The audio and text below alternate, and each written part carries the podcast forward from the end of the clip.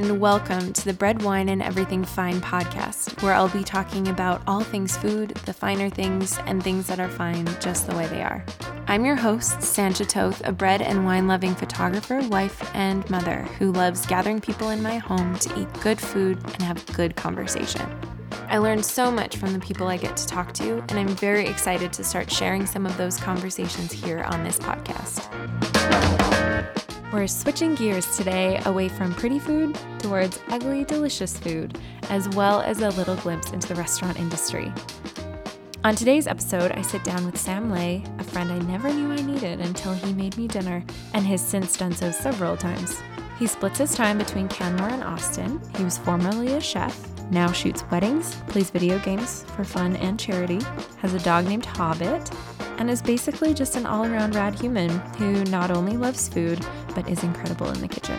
We talk about how television changed his life, the best meal he's ever had, and how he chooses restaurants when he travels. Sam shares a bit about how his parents adapted Vietnamese food with new ingredients when they moved to America, his experiences with both Michelin restaurants and street food, and whether or not he dreams of more professional culinary pursuits. Hi, Sam. Hey, how are you? I am doing very well. I am so excited to have you here. I was thinking about the last time that you were, I think it was the last time you were over, you made me sushi. Yes, that was a fun time. Yes, and I was a month postpartum, maybe. Lewis was a month old. Anyways, I hadn't had sushi, and it was such a gift. So thank you very Oh, much. Oh, you're very welcome. Yes, and even Mitchell, who does not like fish, and I don't think had ever had nigiri before. Oh, He even had it. I know. It was very impressive. It was impressive. He was. He was. He was going for it. He was getting big pieces of salmon. I know this new man. This new man. All right, so I have some questions for you about your food journey. Oh yeah, sure. Let's start at the beginning. Yep. How would you say that your interest in food, whether making it or enjoying it or being interested in it, where did that start for you? Oh no, this is like I have like regurgitated this answer probably throughout my whole like Okay. career. And it started, I remember my family was taking like a vacation in San Antonio, you know, the lovely San Antonio, the Riverwalk. and we were staying in like probably a Super 8 hotel and we didn't have cable at home and I remember us like turning the channel to Food Network which had just came on the scene. It was like something brand new and this is like the kind of the start of just I feel like the cooking plethora that just overtook the media. And I remember like watching the first Iron Chef, the, one from Japan with like the dubbing, the the really bad dubbing and just the music and just this like pomp and circumstance to it all, which I'd never seen in my life. And like I'm like, what the hell is this? They're like cooking turtle. They're like Iron Chef, like Japan versus like these Italian, like it was just nuts. It was just like football meets cooking, and I was just like enthralled by this. And I was like, when we got home back to El Paso, I was like, Mom and Dad, we have to get cable. We have to get Food Network. you know, this is what every I thought seven. you were gonna say like we have to get knives. No, no. This is what every seventh grader is saying is like, yeah, we have to get cable so I can watch Food Network, and I was just in love with it. Like I, like Alton Brown, like he married like a lot of science with cooking, and like Anthony Bourdain, like did a lot of traveling, and just like it was just my way of like seeing the world for the first time. Mm-hmm. I really, really like that. I had no idea actually Thank you. that it was cable. Yeah, thank you, television, for everything in my life. So would you say so that was kind of like the first time you were exposed to even like the world of food? Would you say that like growing up your parents cooked like experimentally or were they kind of like I know my mom has her set dishes that like if we had someone coming over, I knew it was going to be like one of four things. Or was it were they kind of more? I I would say our our household wasn't in the sense of like I feel like looking at my wife's schedules like they had like meatloaf night and like chicken and rice night. And it was like stuff was very like rep- repetitive where my parents was like they came from a country with they only knew how to cook one way which which was Vietnam, Vietnamese.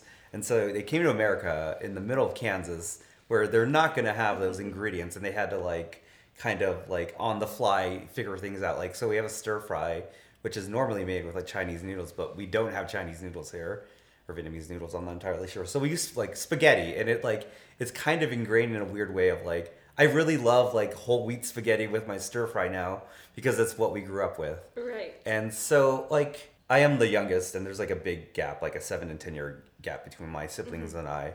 So my mom raised them and so my dad felt bad that he missed my siblings growing up. So he really took onus to like really raise me and he really cooked for me and so like I he really experimented with cooking Cool. and he was he's always like the cook in my house, I would say. So like cooking has been there for throughout my whole life, I would say. Right.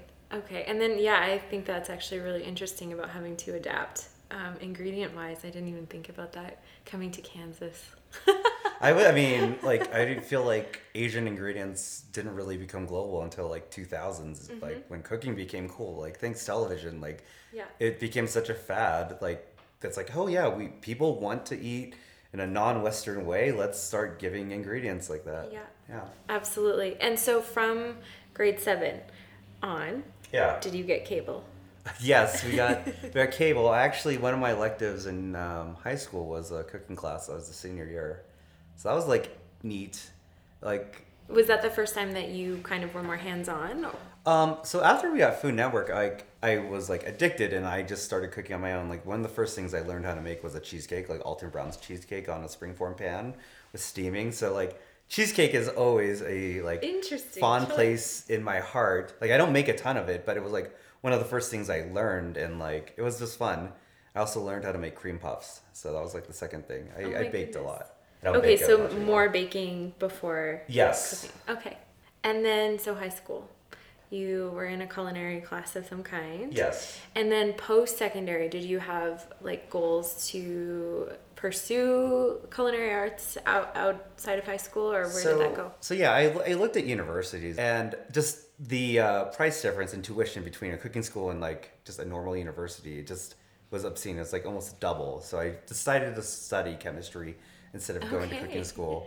But after I graduated, I actually um, I became a dishwasher and I worked my way up in cooking and eventually I became a sushi chef. But while I was dishwashing, I was also teaching organic chemistry lab at UT. Oh my goodness. But I, that job allowed me the flexibility of a full time job, That but I only had to work 25 hours a week because I could grade whenever I wanted to. Plus benefits, which is, Yes. uh, you Canadians really don't have to worry as much about healthcare in that regard. Yeah. Yeah. Absolutely. And then you worked your way up to becoming a sushi chef. Yes. And what did that look like and how long? Um, it was a very humbling job to be a dishwasher, like to go from like all nighters studying and just you're like, hey, you're expected to mop. You're I just remember the first time they're like, hey, go clean the bathroom, and I was like, what? Like, I guess it makes sense that I'm supposed to be doing that. I just didn't know. I was just assuming I'm just washing dishes. I didn't know I was like cleaning everything and making sure at, everything at the end of the night was swept and mopped and everything. But it's a very humbling experience, and it's really taught. Honestly, cooking has taught me so much about my life in the sense of like the way I think, the way I organize, the way I prep everything in my life. Like I, I'm very OCD. Like even outside of the kitchen. Yes, like Okay. before a wedding, like I'm a wedding photographer, Mm-hmm. I will just make sure every all my lenses are clean, all my batteries are charged, like two days before a wedding. Like it's something in cooking is mise en place. I don't know if you're familiar. No, It's- I'm not. I think it's everything in its right place. It's a rough translation. It's like before you cook anything, you cut everything up, like the vegetables, the meat, everything is prepped. So when you're actually cooking, you just have everything there. You're not like Wait. putting onions in and then chopping crap and then like, oh, my onions are overcooked. Like you're you're prepped. When I was working at Azuridge Estate Hotel out in Priddis, um, I remember it was a privilege to work in the same building as a master chef. Yeah. And he definitely had his like what are they called? Well, would it be prep chefs or sous chef or Yes. not sous chef? What would be? Is it just prep I mean, chef? you could have a prep chef or Yeah. like yeah. I, mostly everybody who works at their own station preps for themselves. Right. And I just for like larger events and definitely they would pull on people just for that reason, like chopping and preparing vegetables and ingredients to go for like mass mass meals when you're serving 180 Yeah. people at once and yeah, it was it was very cool to and because it's an open concept kitchen, being able to walk by and see them at work was it was very very cool for someone who is not I'm not educated in Uh, any way when it comes to food. It was kind of my first exposure actually. It's it's a weird kind of ballet of everything. Like you are accountable for yourself and you hope everyone else is accountable mm-hmm. and you all work together to to feed everybody. Mm-hmm. Like it's this beautiful ballet of just movement and not getting in people's way and not stabbing someone obviously. Mm-hmm. Yeah. And he was also um, trained in France um, and then came to Canada um, and met his wife, who is a pastry chef. Oh, awesome. So he cooked uh, a lot of it was a, a, lot of French, but then also his sushi was. Oh my gosh, yeah. Fantastic. So, anyways, that's why it was such a treat that you made us sushi. Anyways, oh. I would love to talk to you a little bit about your travel eating because I love following along when you go places on Instagram. And what for you, so say you're choosing a destination, do you choose it based on the food or often is it you have the destination you're going and then you research the food? Because you said you like to prepare before you go. I, so my thought is that you must research before you leave. The the odd thing enough is I feel like a lot of our travels are based kind of out of work. Like in the mm-hmm. sense of like we are visiting friends and shooting a wedding Right. Or I I feel like the only thing we've ever visited for fun was Vietnam. And honestly, we were going to a wedding like two weeks after, but we were like, hey, we're on that neck of the woods of the world near Australia. Where can we go? Vietnam was relatively close. Right. And honestly, we mostly get boarding. Like I think my wife researches the boarding and make sure like it's like a good location with a lot of mass transit. But that's kind of it when we travel. We don't really look up what to do we don't really get reservations on where to mm-hmm. eat. It's usually like, okay, we're here right now. Where do we go?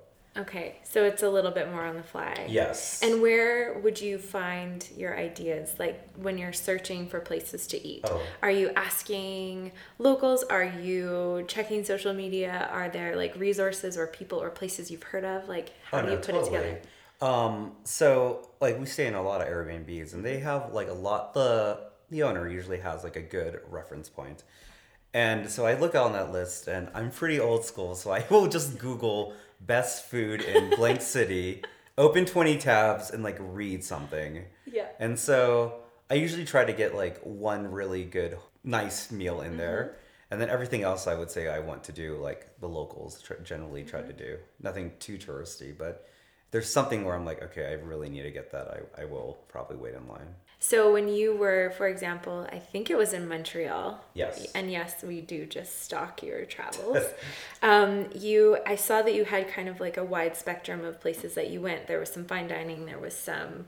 Um, I'm pretty sure it was like a just lots of bagels. Yes. Uh, of oh, course. Yeah. I have never been to Montreal. It is a dream of mine. So when you we go, go, you're going to have to make us a list because that is why we would go. No. I think would be for food and wine. I mean, with Montreal, like I'd visited once, maybe in high school with my family, and I just remember it being kind of a miserable experience. Like traveling with my parents, it's very like safe. Like mm-hmm. we will go to like a safe area and maybe get like a mediocre meal. It'll be okay.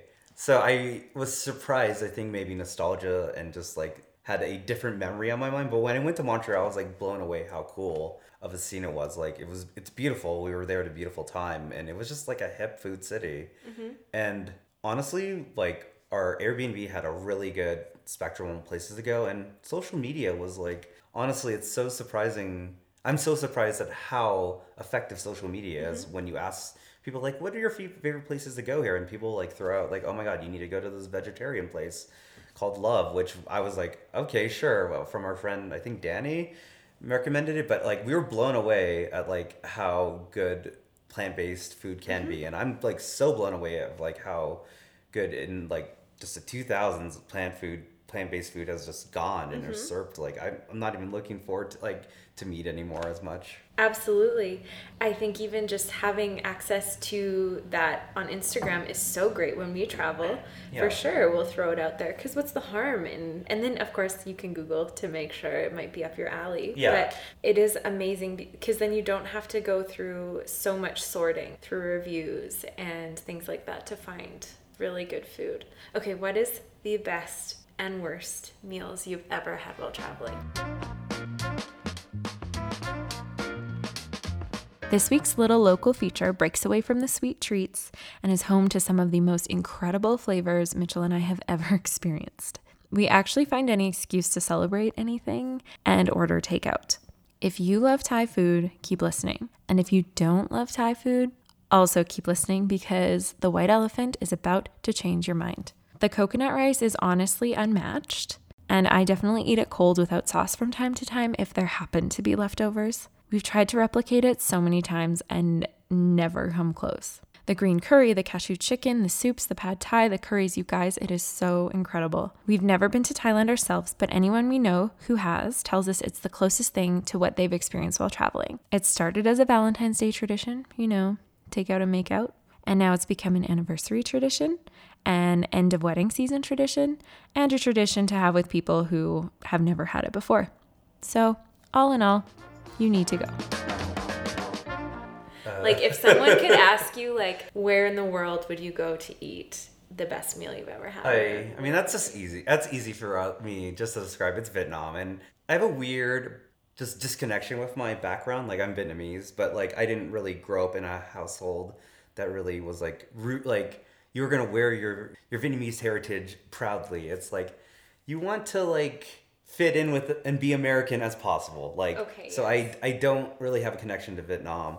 So like going back there was just it was nice. Like the connection I have with my country I've like determined is through through my food. Okay. And like just seeing the dishes that my parents would make were like 95% there at, that was at Vietnam. Like the food that I was eating was like, oh my gosh, this is like pretty identical. Like my parents did a very good job of like hmm. emulating Vietnamese food, not having enough Vietnamese ingredients. And so like in So Viet- it probably felt like home, It- it even though it was.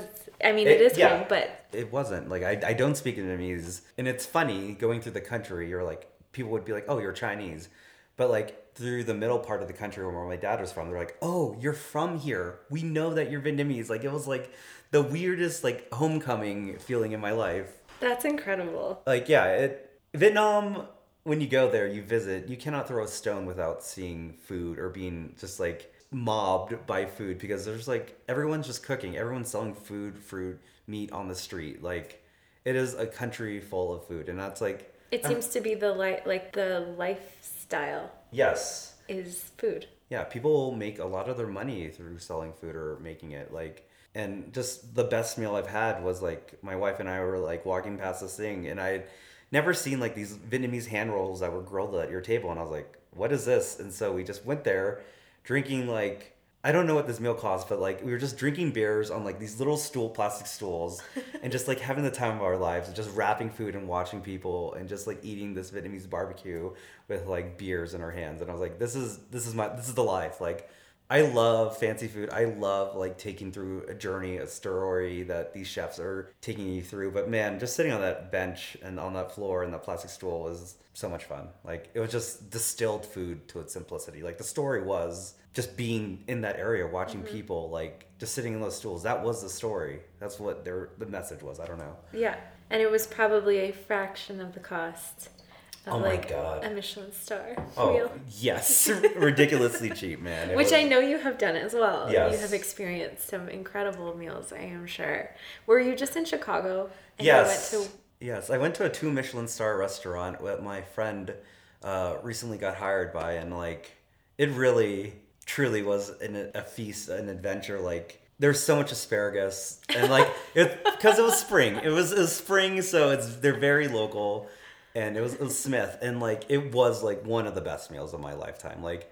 I wrote like I don't know. I've gotten weirdly into Google reviews because I've been bored and it's like my pastime now, and like it is like a meal that I will like if I'm dying and everything's flashing through my lives. I will think about that meal because it was just there was just so much care and thought in in every dish. Uh, But how would those would you say would the the difference be just kind of that feeling of like connection to the place and the food in Vietnam in comparison to like a Michelin star? Like how do you even compare those? It's it's a weird way of it's apples. I don't know, man. It the food is like the spectrum where it's like, is it a fair fight to compare like the street food vendor to like a two Michelin star Probably with not. like twenty people working there on a dish or like I don't know. I don't know.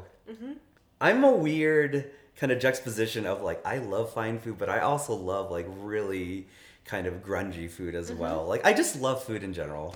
I Like- really appreciate um, Ugly Delicious. Yeah. Chang's Ugly Delicious, I think, for that reason. Um, because I think there is almost an expectation that in order for food to be quality, it has to be pretty Yeah. or it has to be aesthetically pleasing or be trendy. Yeah. But good food is just like good food, and it doesn't always look.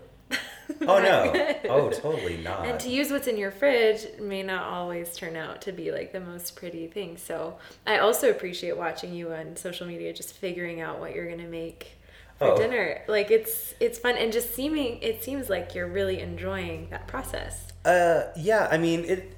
It's in the sense I figured out like what I kind of also like about I'm a wedding photographer again. Like just adapting is like something I find fun in problem solving, and I feel like on a wedding day I'm like just problem solving and adapting with the light, with the interactions of the people. And the same way food, if I'm like, okay, I have these ingredients in my fridge, what can I compose with it? What can I do with these things? And sometimes it works. I was like, hey, I have some yogurt. You know what? I'm just gonna add miso to this. Let's see what this tastes like. And it was like the worst thing I've ever put together in my life. It like haunted me. And like when I ate it, I was like, I was like, okay, maybe it's something I can try to fix. And I like tried to fix this. Like they made it way worse. And I was like, you know what? I haven't failed like this ever in like a very long time. But I was like so like refreshing to fail that badly and being like, you know what? I went for it. You know, this could have been amazing, that- and I would have been great. But like, this is so horrible, and I'm really glad I have this feeling of failure. Yeah. Like failing is good. And I think a lot of people feel overwhelmed when they look in their fridge, like to see ingredients, and if it doesn't fit with a recipe they know, or I think some people, I know for myself, I'm learning more about food and flavor and like what works well together. And, but like for a long time, looking in my fridge would be terrifying because it's like I don't actually know a dish off the top of my head, and so this doesn't. I can't just look and see the ingredients and it becomes something in my Yeah. head. I don't have that gift at all. But I think that's very cool, and that you enjoy doing that too. I don't, I don't know if it's exactly a gift. I think it's just in a sense of repetition. Like you on a wedding day, it's like you innately kind of know what to do in a situation, mm-hmm. or like if you if you don't have an idea, you're like, okay, backlight. I know. Maybe put them in the backlight. Do something here, and then maybe I could maybe something can like ex- come up from this idea, Yeah. and you'll experiment. And same thing with cooking. Like That's true. you get like a repertoire of recipes that you can fall back on and you're like oh maybe maybe i can do this oh this isn't that far away from this maybe i can you know do like mm-hmm. add something and it turns into this like and just experiment it's all about experimentation It is, and that's scary. I think exactly for that reason of failure. Like, what if you mess up and you, especially when you have people coming over? oh no definitely uh, when you have people coming over it's hard to experiment you're like i'm just gonna have a banger and making sure everyone's happy Yeah. So, as you look towards food in the future, I would imagine that you are going to be doing more traveling and probably, I appreciate your food reviews when you go places, uh, Sam reviews. okay Um, but are you, what do you picture food looking like? Because you are a wedding photographer, that is your career. Yeah. Would you ever move back into the world of food I- as a job? Like, has that ever crossed your mind as I as I, I? I do like flirt with it. I don't know. I just I don't know if I have it in me. Mm-hmm. Like I am too bougie. I am too laid back to live that lifestyle of working sixty hour weeks. I think mm-hmm. again. I think I'm just fairly happy where I am with my career right now. Mm-hmm. And honestly, like photography used to be like my escape. Like it used to be my hobby. It was something I did for mm-hmm. fun, but now it's work. And it's kind of funny where my fun again is food. Like after I quit being a chef, I it felt like a failure, man. I I know I talked about failure being fun, but it was like something I had dreamed about being hmm. since in seventh grade. What is that? Twelve. Since I was twelve to like twenty four, I had been pining for this. And so like when I quit because I just was not enjoying the environment. I just felt like I failed. I was like, man, my parents were right not to be a chef. Like, oh my god, I like, and I hate when my parents are right, especially like Asian parents. It's like you can only be a doctor or a lawyer, and it's like, no, I want to do this. And it's like, fuck, I failed. They're right. Yeah, Oh, I- yeah. I don't want them to know this. Yeah. But um, it's fun to come back to it as just something playful that I'm enjoying. So with no pressure? with no pressure. So Yeah. like if I do go to back back to it, like I will. I, I feel if I feel like I have something to like give out that's different, I will maybe go back. But right now I'm just enjoying kind of the ride and just kind of the s- the, the playfulness and like the stress relief that it gives me. And how wonderful to have even a career that can pay for the food. Yes, no, that- that's- experiences that and the helps. fun. That helps a it does. Okay, so we end every episode with the same questions. Sure. So the first question is if you were to go out to eat, what is your go to order? So for myself, for example, Okay, yes. fish. Yeah. I don't do fish well. Like you cook it or you eat. You don't eat fish well. Like, oh, I eat, oh, I Okay. eat fish well. Okay. Okay. Okay. Okay. You're like, oh. I don't do a, a good job of like doing it justice. What would you look so scan the menu? What would be like your go to? Obviously, you eat at lots of different places, but if you had to pick one thing, I'm gonna cop out here Okay. because I'm not gonna lie. I usually get something where I'm like, I don't actually know what this is 100%, but I'm gonna order it because it sounds fun. Like, we went to this place, um, sorry, it was Dai Due in Austin, and they had this thing that like described a sandwich in broth. I was like, I've never heard of this, but I'm gonna get it just to see what the heck it was, and it was like legitimately like it was like a half, like two halves of a sandwich in a bowl with filled with broth, and I was like. Oh, so this is like a kind of like a Mexican au jus. I didn't like picture it like this. I don't know. Like I will usually get something where I'm like, I have no idea what this is, but I would just go for it. Like, yeah, you're I'm very not. brave. I'm not. I'm not a club sandwich kind of guy. Okay. and then if you were to pick a meal to cook at home, say you're having people over, or maybe not even having people over, but what would be like your go to? Okay. I'm gonna kill it. It's gonna be perfect. I, I am I'm glad my my wife and I like discussed this like when we were having some friends over and I was like there's this thing I think from where my dad's region is in Vietnam. It's called like Hoi An chicken. And it's something I did grow up with and it's like it's like you you cook a chicken in its broth and apparently in Vietnam we found out when we went there chicken is like an expensive item over there which is kind of funny because in the west it's like chicken you just Everything. chicken yeah a dollar you take all this chicken it comes with a tire. But um yeah so they cook this chicken broth and then they cook rice in the chicken broth so it like absorbs I think you made this for us. oh yeah i think i, I actually think so. did yeah Yes, after a wedding So delicious. yeah you're right So continue telling, because the listeners will maybe not understand. so it's just like chicken and rice essentially with like a soy sauce and vegetables and it like it just to me it's, it's home cooking and i just i love home cooking i'm just i'm gonna cop out like i love fine dining but like just feeling like you're back home Mm-hmm. is just such a great feeling Yes, I do remember that. I think it was post wedding, and we were in my head. It was cold and miserable, and we ended up. i thought you were talking about the chicken right Oh no! i was like if that was room temp maybe a little warmer not cold but okay it was really delicious. No, it was good. I always enjoy when we get Sam's cooking for sure. We're trying to do it justice and give you some of our home cooking. Oh, we're working on Oh, it's it. lovely. We're Thank you so. on- Like, I if anyone like just appreciates when you go out of the way to cook for them. Like, if anyone is like, this isn't up to my standards, fuck them. Yeah. you are going out of your way. You're giving like a piece of your heart and soul to somebody Mm-hmm. cooking for them. Like, I that's all I want is just just to be pampered. yep. Okay, well, we will do our best to pamper you and eat all the food. Anyways, Yes. this has been wonderful. Thank you so much for taking the time to Oh, come and thanks chat for having with me. And maybe we'll have to have you back. We can talk more more food travel things. Oh yeah, that'd be great. That'd be great. Thank you so much. Thank you for listening to another episode of the Bread, Wine, and Everything Fine podcast. I have a feeling Sam will have to come back because I felt like our time together wasn't long enough and I have so many questions for him. As I mentioned last week, I am so grateful for the kind words and messages I've received from listeners. I so appreciate it. And if you have a minute and you've been enjoying what you've been hearing on the podcast so far, it would mean the world if you could leave a review on iTunes. And if you haven't subscribed already, hit that button and you will never miss an episode.